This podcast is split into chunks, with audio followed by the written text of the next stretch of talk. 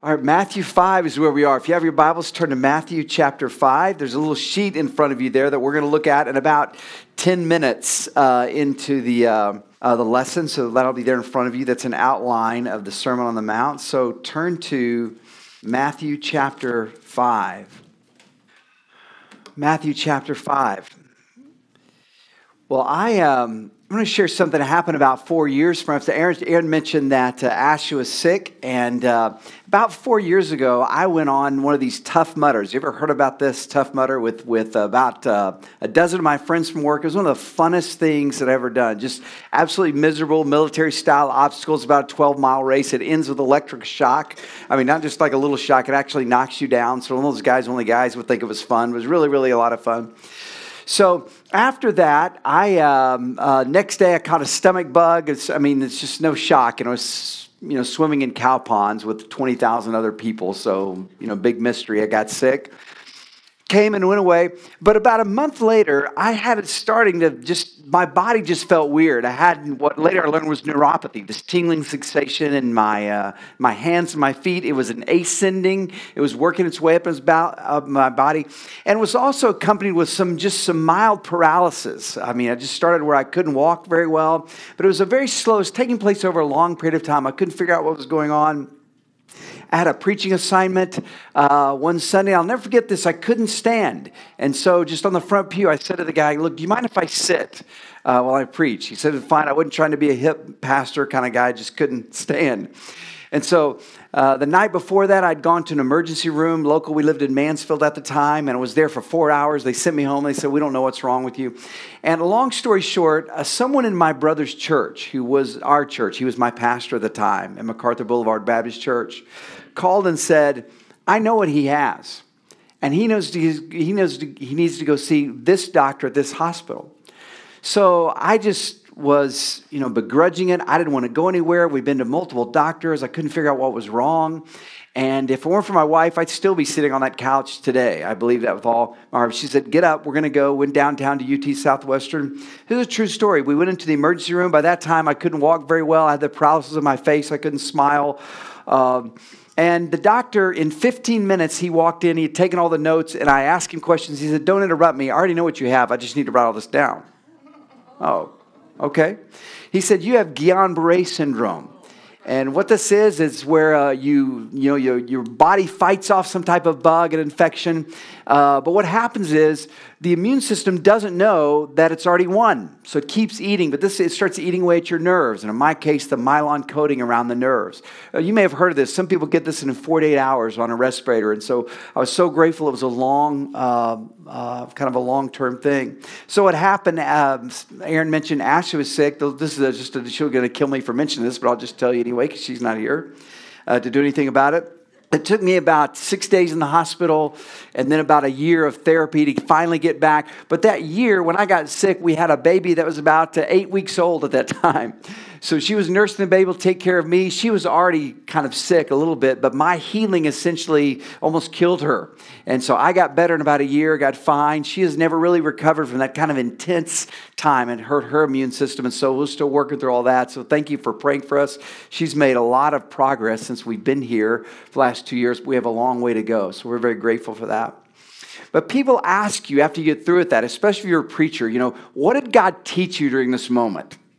You know, they're wanting to know, did you have some, you know, just angels come and visit the hospital or did you, you know, did you have some vision in the night? You know, what did God teach you? In fact, so many people ask me, what did God teach you? I kind of wondered, you know, how bad did they think I really was spiritually? You know, what did, really, Steve, what did God teach you? Because you really, you really need it. Uh, it's kind of the sense I got. And God didn't teach me any one big thing, but what happened to me was all these little things kind of bubbled up to the surface that I realized some areas where I had just been, if I could use this word, I had practiced spiritual procrastination. I had this thing in my life that I didn't want to deal with, and I was saying, God, of course, I'm, you know, I'm obedient. I'm absolutely going to deal with this at some point. I promise you, God, I'm going, and I want to just kind of pushing this stuff back, right, in the back of my mind. And the sickness had a way of making all that buoyant, right? It just, just came to the surface, and that way is a glorious, a glorious thing. So as these things begin to su- surface, I sat down with a friend of mine who's a counselor. And uh, I said, Kyle, look, don't laugh, but I need some counseling. And of course, he laughed because he's a good friend. And I said, here's, here's some things that God's taught me. Help, help me through this. Walk me through this, this process. And he said, Steve, I just have one question for you. I said, okay, what's that? He said, I want to know, are you ruined? And I was like, I don't know, are, are you ruined? You know, what, what are you talking about?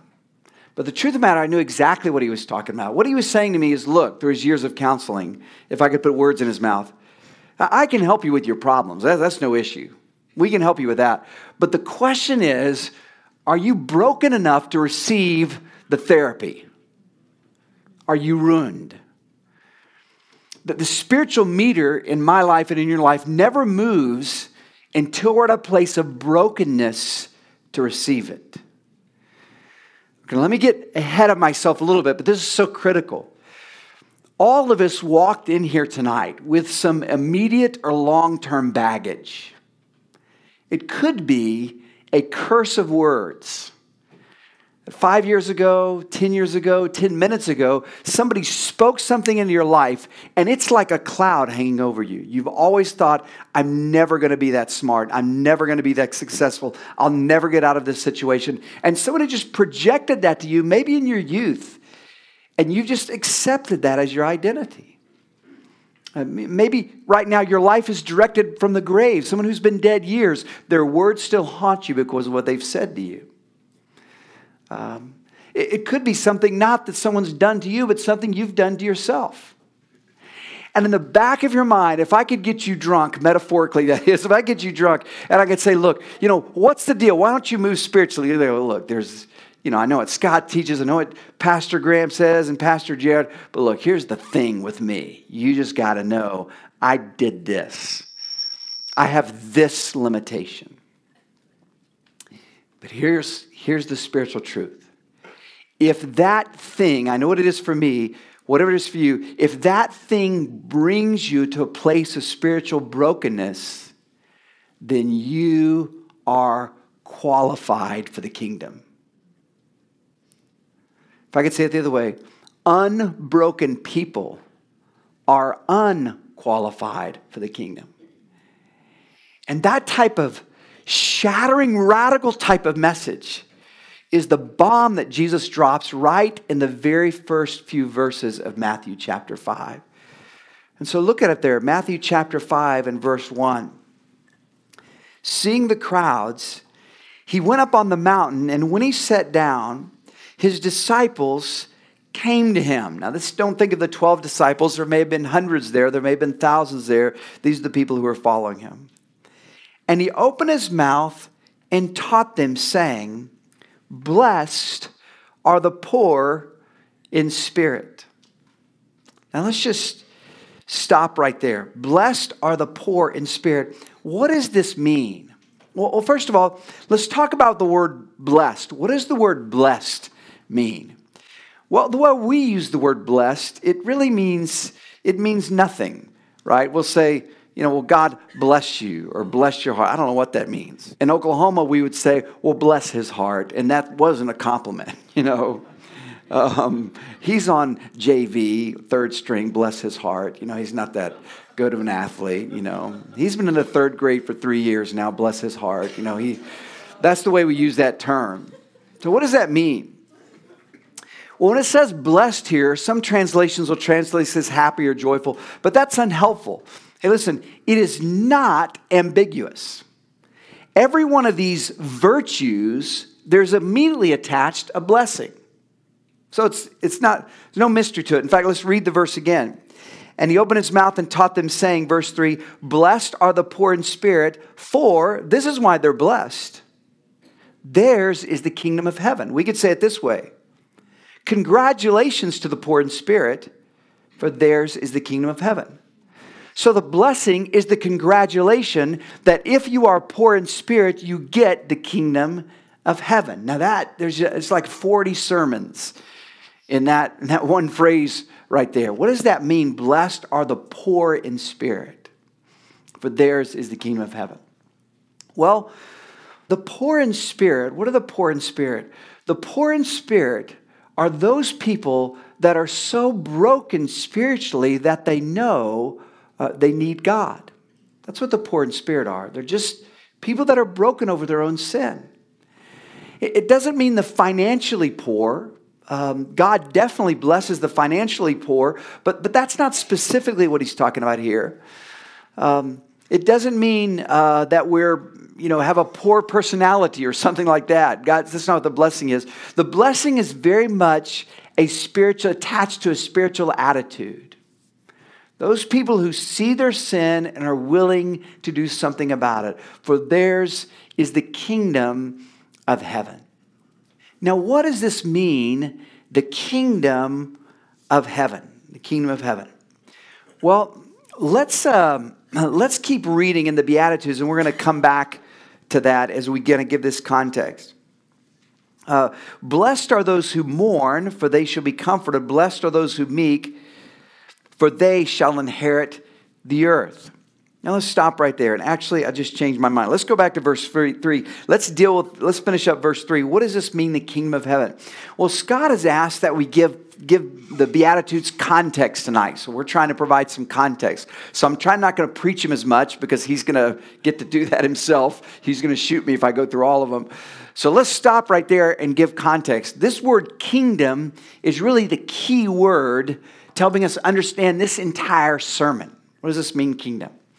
Well, to give context means that we pan out and see where this fits in the larger scheme. So let's pan out pretty far. Let's start with Genesis 1 1, right? That's pretty good context, right, for this. So let's work from Genesis one one up to Matthew, uh, Matthew 5. So here we are in the Garden of Eden. God creates everything, creates a perfect environment. Adam and Eve here are created in the Garden of Eden. Uh, they're speaking of fatherhood, they have the perfect marriage, uh, right? Eve is married to the greatest man in the world, right? He's the only man, but still. Uh, he's the greatest man. Only woman that could say, My husband is the man, literally, you know. But they ruin it, right? It's all broken because of sin. And so God decides he's going to start all over with, uh, with the flood, right? Genesis chapter 6. So his first created order, destroyed by sin, he destroys. Adam destroyed it spiritually, so God destroys it physically. Started over with Noah. And then everything was perfect, right? No, no, everything wasn't perfect. Noah also was a sinful man. And so God's first human race was sinful and broken. His second human race is sinful and broken. Once Adam or Noah and Mrs. Noah get off the ark and begin to populate the world, we still see sin there. And so God decides, if you will, he's going to start over again. But this starting over, this new beginning, was not with a new physical family, but with a new spiritual family. This is where Abraham comes into the picture. And God says to Abraham, Abraham, I'm going to give you three things. I'm going to give you seed, in other words, this incredible family that's going to populate the earth. I'm going to give you um, a blessing, make you a blessing to all the nations, and I'm going to give you a very specific piece of land. So you read the Old Testament, real estate is very important to God. Uh, Abraham has a grandson, Isaac. Isaac has these 12 sons, the 12 tribes of Israel. They go into Egypt. And then they come out of Egypt through the leadership of, of Moses. And then finally, they get into the promised land. And who leads, leads them into the promised land? It wasn't Moses, it was, yeah, it'd be really bad if we missed that one. Yeah, Joshua, that we've just been in for a few weeks. Lead, finally leads them into the, uh, finally leads them the promised land. And through Abraham, God made this covenant, these three things the land, the seed, and the blessing. And he renewed that covenant through Moses. They finally get into this promised land, and their, their form of government was a theocracy. God was their king. Uh, wouldn't you love to see that happen in fall, right? It's not, but that's, that was it. Uh, no president, no king, ruled by God with a series of judges. They wanted a king. God finally gave them a king in Saul. It was disastrous. Saul was followed by David. And when David came, God re upped that covenant that he initially made with Abraham and that he renewed through Moses and that he clarified through David that you're going to have this, this new people. So there's the human race, and then there's the spiritual race, Israel, God's chosen people that are within the human race. Are y'all, y'all with me so far? So, um, after David died, Solomon, his son, succeeded him. Solomon did something absolutely stupid. Um, he let his heart through his relationship with his 700 wives or 700 concubines and 300 wives, let his heart become addicted to these foreign gods and it split the kingdom. They have two kingdoms, north and the south. And because they were divided, they were conquered by the Babylonians. And there entered a prophet during this time, Jeremiah. And you can turn to this if you want to. I'm going to read it in Jeremiah 31. Here's what Jeremiah prophesied to these people. They were still God's people, but they were so broken. He said, Look, it's not always going to be this way. So the prophet Jeremiah, he's in Judah, he's in that southern kingdom, said this Jeremiah 31 31. Listen to this, unbelievable, one of the most important passages in Scripture you may never heard about. Jeremiah 31 31. Behold, the days are coming, declares the Lord, when I will make a new covenant. Now, that's absolutely huge. The promise that they made with Israel was their whole national identity just who they are, these special people that related to God in a unique way, different than all the other people in the world. It made them special. And God just drops there an expiration date on it. So, by the way, this covenant relationship you have, it's not going to be forever. I'm going to make a new covenant. Wow. What's that like? Well, with the house of Israel, the house of Judah, verse 32, still reading in Jeremiah 31. Jeremiah says, It's not like the covenant that I made with their fathers when the day that I took them by the hand to bring them out of the land of Egypt, my covenant that they broke, though I was their husband, declares the Lord. For this is the covenant that I will make with the house of Israel after those days, to declare the Lord. I will put my law within them. Listen to this. And I will write it on their hearts. Now, the law, the Ten Commandments, and all the other laws that followed in the book of Deuteronomy, they were all external. But he says, I'm going to put them inside of them. And this is shocking. And I will be their God, and they shall be my people. And no longer so each one teach his neighbor or his brother, saying, Know the Lord, for they shall all know me. From the least of them to the greatest, declares the Lord, for I will forgive their iniquity, iniquity, and I will remember their sin no more. So he's suggesting that this formal religious system that they have is going to take a massive shift and it's become personal. And they're going to each be able to relate God on their own. Now, that's, a, that's an unbelievable thought. When is that going to happen? Well, as the Old Testament develops, we realize this is going to happen when the Messiah comes and is going to be what they thought the military leader um, that was going to come and bring the royal messianic beatdown on the Assyrians or the Babylonians or later the Romans. Um, and he came. Jesus came. They got the Messiah they were promised. The problem was they didn't get the Messiah they were expecting, right? They were expecting a warrior, but instead they got a peasant. Very different than what they were expecting. Hey, by the way, let me take time out and say Jesus is a warrior. Read Revelation chapter 19. The royal messianic beatdown is coming. He looks kind and nice and almost effeminate in a lot of the Renaissance art that we think of the person of Jesus. But read Revelation 19. Jesus coming back and will take out absolutely all of his enemies. Don't worry about that. He is a loving groom, will defend his bride. Okay? All right, so time back in. Let's go back to what we're talking about. So the Messiah comes and he's going to declare to them um, what this new kingdom is all about. And so, if you read Luke chapter 22, this is the end of Jesus' life.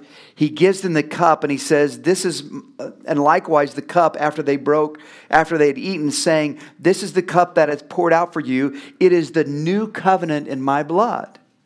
So, Jesus uses that language there, new covenant. That's a direct reference back to Isaiah chapter 31. The Bible all interrelates to itself. Jesus saying, Look, I'm here to fulfill what Isaiah was talking about. So this is very important. So back, look, take your Bibles, look at chapter 5 and verse 3. Look at it there again. In fact, let's read that together. Let's read Matthew 5 3. Blessed are the poor in spirit. I think I was ahead of everyone. Are you all with me? Matthew 5, verse 3. Ready? Blessed are the poor in spirit, for theirs is the kingdom of heaven. There it is, the word kingdom. A lot of the whole Bible is backloaded into that word kingdom. God creates a human race, destroys it, creates another human race with Noah and his family, decides not to disgrace it, creates a new spiritual race with Israel. That kind of went south quite a bit, didn't it? And so God decides he's going to make a keep that same spiritual lineage, but have a new kingdom, if you will, a new kingdom, a new covenant. So who's going to be in that new kingdom, though? By the way, I've been using language like God did this, it didn't work out. God decided this, it didn't work out. But that's a man centered way of looking at things, right? God knew all of this. He's not like saying, Well, I can't believe Adam sinned. Well, I guess we'll go to plan B. No, no, this is all where God was going to begin with. So in verse 3 says, There's this kingdom of heaven. That's the kingdom that God had in mind before Adam and Eve were ever created. Those that were inherited, those who will get that kingdom, are the ones who God had in mind. So, all of human history is leading here, and if this applies to us, all of the Bible then collapses into my life in this very specific way. Back to verse 3. Blessed are the poor in spirit, for theirs the kingdom of heaven. Do you know the people who get everything God always planned to give through all of human history? Those are, those are the people that are ruined. If you're distressed, if you have messed up, if you have brokenness in your heart, around you, behind you, in front of you, waiting for you at home, then you qualify to receive everything God has always ever wanted to give. Isn't that encouraging? Blessed are the poor in spirit. You say, well, that's kind of heavy. Does it get better than this? Well, actually, it, it gets worse. Look at the next verse. Blessed are the poor in spirit, for theirs is the kingdom of heaven. Watch this. Blessed are those who mourn, for they shall be comforted. Now, what does that mean? Well, mourning is simply the outward expression of that brokenness. Now, maybe that is real, actual tears um, maybe you're not very good at crying. That's not, that's not your thing. You express it in certain ways. But here's what he's saying. First of all, you start out kind of low, the people that are, that are broken, ruined. Blessed are the poor in spirit. Um, if you're poor, financially, it means that you want to have things, but you can't have those things, right? So this is the poor in spirit, poor in spirit person. They want to go some places spiritually, but they can't because they're, they're, they're ruined. They're poor in spirit. But the people who see that sin so deeply, not only they poor in spirit, but it says it goes lower that they, they mourn about it. In other words, it's not just acknowledging, but it's this deep, deep sense of remorse. But I think it's stronger than that. There's a hint here of repentance. And by the way, remorse and regret are never your friends. Um, there's, a, there's a great song by a famous theologian named Willie Nelson uh, who said, uh, I've got a long list of long good reasons for all the things I've done, but there's nothing I can do about it now. It's a song about regret, remorse. Regret and remorse are only your friends if they lead you to repentance. If they don't lead you to repentance, it's simply a tool in the enemy to beat you down. That's not we're talking about. That's just for free. It's an aside. But if they lead you to repentance, this is the idea behind verse 4. Blessed are the poor in spirit, those are broken because you qualify for what God wants to give to you. And then the next verse, verse 4 Blessed are those who mourn, who weep over sin, because they will be comforted. So, first of all, you have the poor in spirit. Then it goes down to those who mourn. They're actually broken and repented over their sin. And look at what happens in the next verse, verse 5. It goes in that same trajectory down. Blessed are the meek, for they shall inherit the earth. The meek get, uh, well, they get everything. So, there's this trajectory downward. You have the, the brokenness, the poor in spirit so broken, we're mourning, we're repentant of our sins, and then we arrive at this lowest place of meekness. Now, what is, what is meekness? Um, well, Scott's going to unpack this for us later, but I think at first blush we would say whatever meekness is, we don't want it, right? I mean, I've, got lots of friends that I will talk about behind their backs, kind of say positive things about them, you know, reverse gossip, which is a good thing to do. Um, I've got a friend I'll say, Man, this guy's so bright. Uh, man, you'd love to get to know him. This guy's a phenomenal athlete. You need to get to know him. I would never say about my buddies, Oh, you got to meet this guy. He is so meek, you know, right? I, I cannot think of any male context in which that would ever be a compliment, right? It, it, it's, you know, sad, but it's just true in the English language. It rhymes with the word weakness, right? And so we just immediately think they're synonymous. So, what is weak? What is meekness, and why should we want it? Or, to say it another way, why is meekness required to follow Christ, and why is, a, is it a desirable spiritual virtue? Well, meekness is not weakness. Meekness is simply this meekness is strength under submission. Meekness is all of my energy, all my tenacity all my work ethic, all the energy I have to expire used in service of God and in other people. It's taking all of my strength and not turning it to show what a great person I am. It seems like an incredibly anti American thing to do, a very anti Texan thing to do, by the way. But it's taking all of my energy instead of saying, look, instead of using this on myself, I'm going to use this in service of others. That's what meekness is the ultimate expression of meekness is Jesus, right? Was Jesus powerful? Was he strong? Yes. Um, I mean, you think about this. Jesus knew what was going on in people's minds. Have you ever been in a conversation and you had the perfect comeback about two hours later? Have you ever had that feeling? and you want to call him back and say hey you know but i but the moment's lost. You know you can't you can't do that. So you replay it in your mind this is what i would have said had i had the wits about me at that moment. Um, we've all had that feeling. In every conversation in every context jesus could have absolutely shredded everyone he was ever talking to and yet of the three years that we have record of your life we have of his life we have not one instance where Jesus uses that simply for the gratification of settling the score. In fact, John 5 tells us this remarkable thing. Everything Jesus did, he did, he did to glorify the Father. You say, well, didn't he just show off a little bit? No, he never, not one moment. This is a remarkable thing about Jesus. You know, we think Jesus comes as God in a baby and then he grows, and that's true. But Jesus was always God. All the access of the attributes of God he always had. He was still all powerful. He didn't have to sweat. He didn't have to be thirsty. So every hour that Jesus lived, he was withholding his godlike attributes. He was holding in all that made him.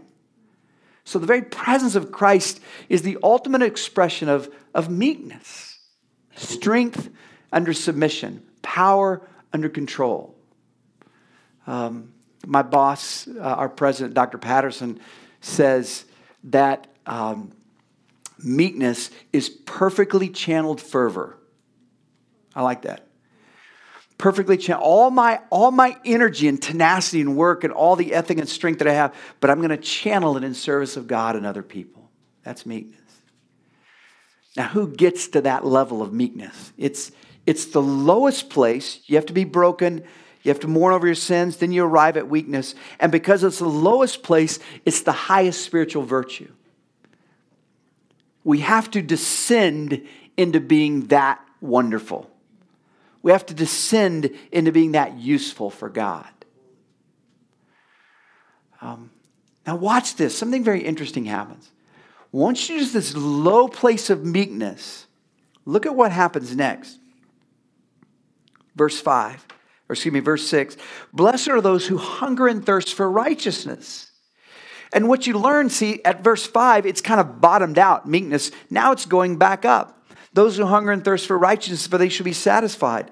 Blessed are the merciful, for they shall receive mercy. Blessed are the pure in heart, for they shall see God. Blessed are the peacemakers, for they shall be called the sons of God. Blessed are those who are persecuted for righteousness' sake. And this is the ultimate place because it identifies us with Christ. For theirs is the kingdom of heaven. And then a similar blessing. Blessed are those, blessed are you when others revile you and persecute you and utter all kinds of evil against you falsely on my account. Rejoice and be glad, for your reward is great in heaven, for so they persecuted the prophets who were before you. So it goes from poor in spirit down to mourning, down to meekness, then it reverses the trajectory back up. But everything that comes on the other side of meekness is simply the natural consequence of understanding that we're broken, weeping over that sinfulness, arriving at the place of meekness, and then everything else kind of happens naturally. Does that make sense?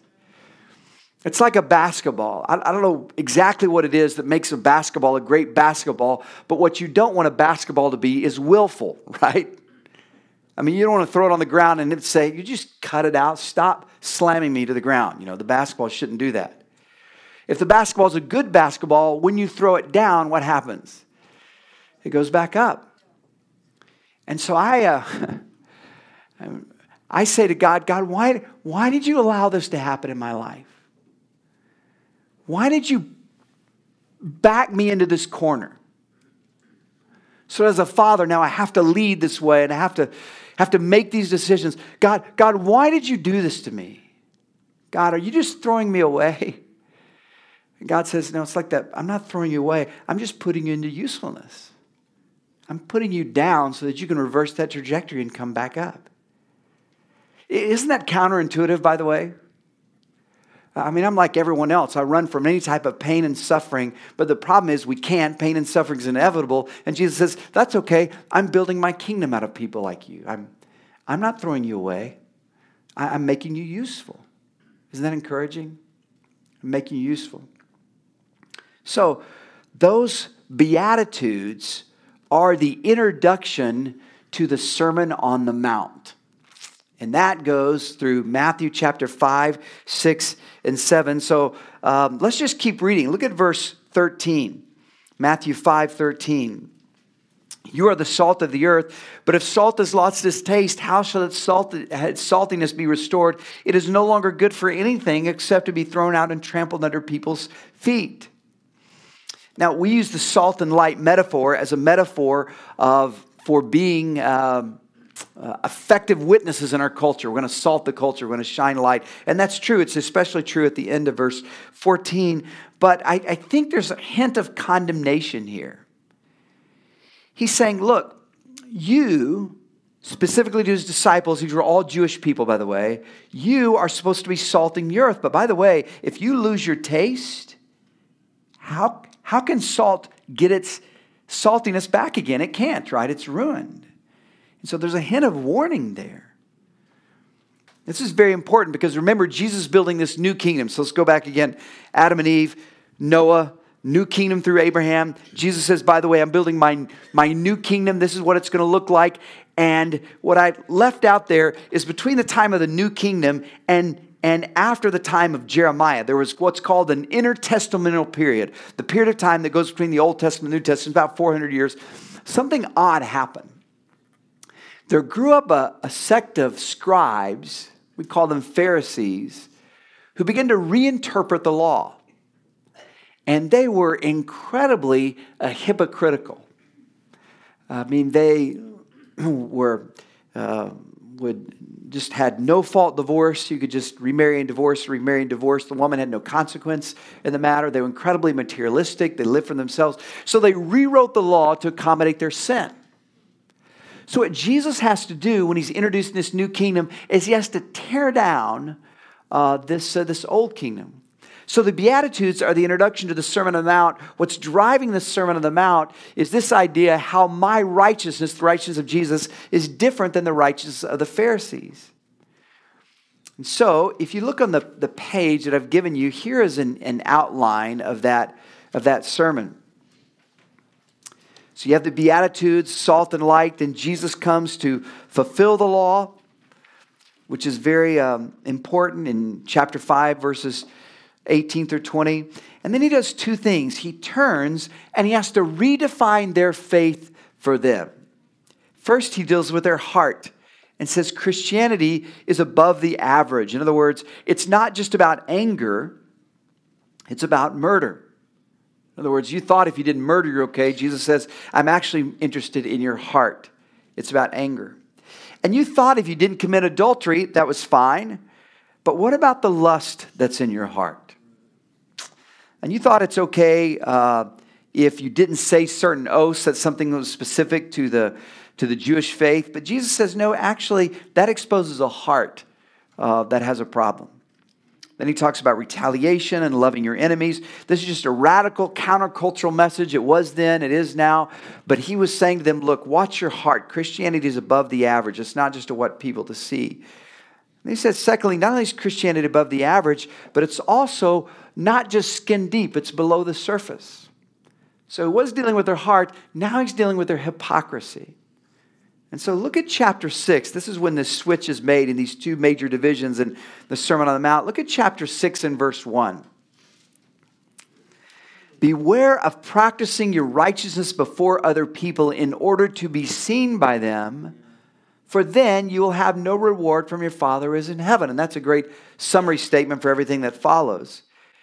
He has to tell them what real giving is. Verse 2 Thus, when you give to the needy, sound no trumpet before you as the hypocrites do in the synagogues and in the streets, that they may be praised by others. Uh, truly, I say to you, they have received their reward. But when you give to the needy, do not let your left hand know what your right hand is doing, so that your giving may be seen in secret. And your Father who sees in secret will reward you. Christianity is below the surface, it's not just what people perceive. By the way, that's what makes church a dangerous place because I know what to say to make you think I'm spiritual, right? I've been around a long, and you know what to say to me. I'm spiritual, but this is all. This is all you get. This is all you see. Um, but it's so much more than that. God knows my heart. He knows the intention behind my giving, my conversations, behind my teaching. He knows what's really in my heart right now. So Jesus has said, "This is what real giving is. This is what real prayer is." In six, five through 15. Here's what real fasting is. Here's what real treasure is. He really takes on materialism because the Pharisees were so incredibly materialistic. So, this is all what it's like in the new kingdom. This is what it's like in the new kingdom that, uh, in the new covenant that Jeremiah had promised. This is what it's like, Jesus giving the rules of the new kingdom. Here's real discretion, but also finally, real help. And then there's this conclusion that's very interesting. It's found in chapter 7 and verse 13 It kind of ends with a warning. Look at chapter 7 and verse 13. Enter by the narrow gate, for the gate is wide and the way is easy that leads to destruction. And those that enter by it are many, for the gate is narrow and the way is hard that leads to life and those who find it. So he says there's two paths. And then he carries that same metaphor in verse 5, or that same idea of a couplet with two trees. You shall know a tree by its fruit. And by the way, something interesting. You shall know a tree by its fruit your left hand knowing your right hand is doing. And then when we have the golden rule in verse 12, those are interest, those of all things that have slipped into our culture, right? That we call them just interesting cultural phrases, but they're not. Those are straight out of the words of Christ. His second couplet, people who actually know Christ and those who don't know Christ in verse 21. And then finally, two foundations. He ends his sermon with a little story, and it's the first parable in all of Scripture. Um, it's a story about someone who builds their house on sand and the floods came and destroy it versus someone who builds their house on the rock and it's stable. And the rock in this metaphor is the sermon. Verse 26. And everyone who hears these words, hears this Sermon on the Mount of mine, and does not do them will be like a foolish man who built his house on the sand. The rain fell, and the floods came, and the winds blew and beat against that house, and it fell, and great was the fall thereof. Look at this, verse 28. And when Jesus finished these sayings, the crowds were astonished at his teaching. For he was teaching them as one who had authority and not of their scribes, always deferred to other commentaries about the law. He was actually teaching them with such incredible authority. This is an amazing sermon, isn't it? It's an incredible just piece of literature in and of itself. And so we have so many questions about the Beatitudes. What do they mean? Well, I do too. I have lots of questions. Uh, so that's why I'm going to be here on Saturday nights. Don't worry about your questions, they're all going to be answered. Scott's just going to take it through us all these questions. So think about the hardest theological questions that you had and bring them. Uh, I know I will. And uh, we'll just have a great time learning uh, from Scott.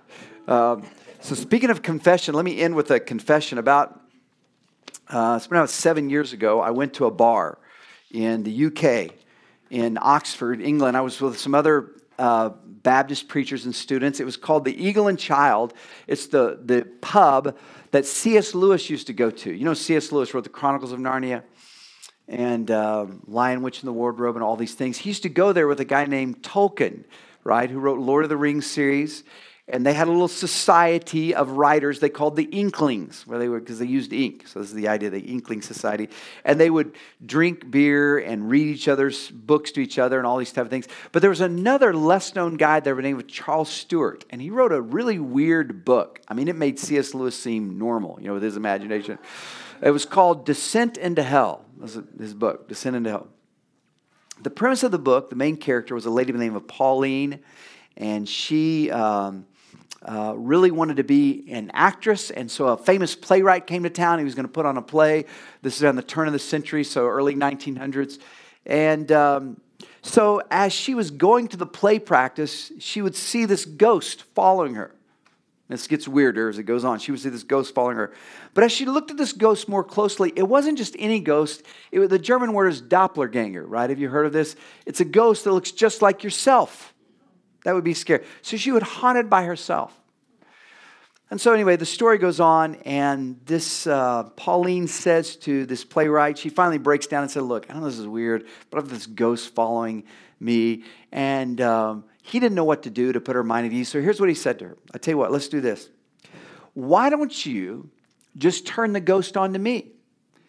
Because as long as it's following me, it can't be following you. And Charles Stewart titled that chapter, The Doctrine of Substituted Love. So Christ has done for us, right? Christ says, everything that's haunting you, actually, why don't you make it haunt me? Why don't you give that thing? If, if I'm holding it, then you can't by force of logic. Why don't you give that thing to me? So this is what Jesus is doing. He's saying all the things that we're running for, these visions of ourselves, don't run from them, just bring them back up front. Let's deal with them. They don't disqualify you, actually, they qualify for you. And that's the promise of the Beatitudes.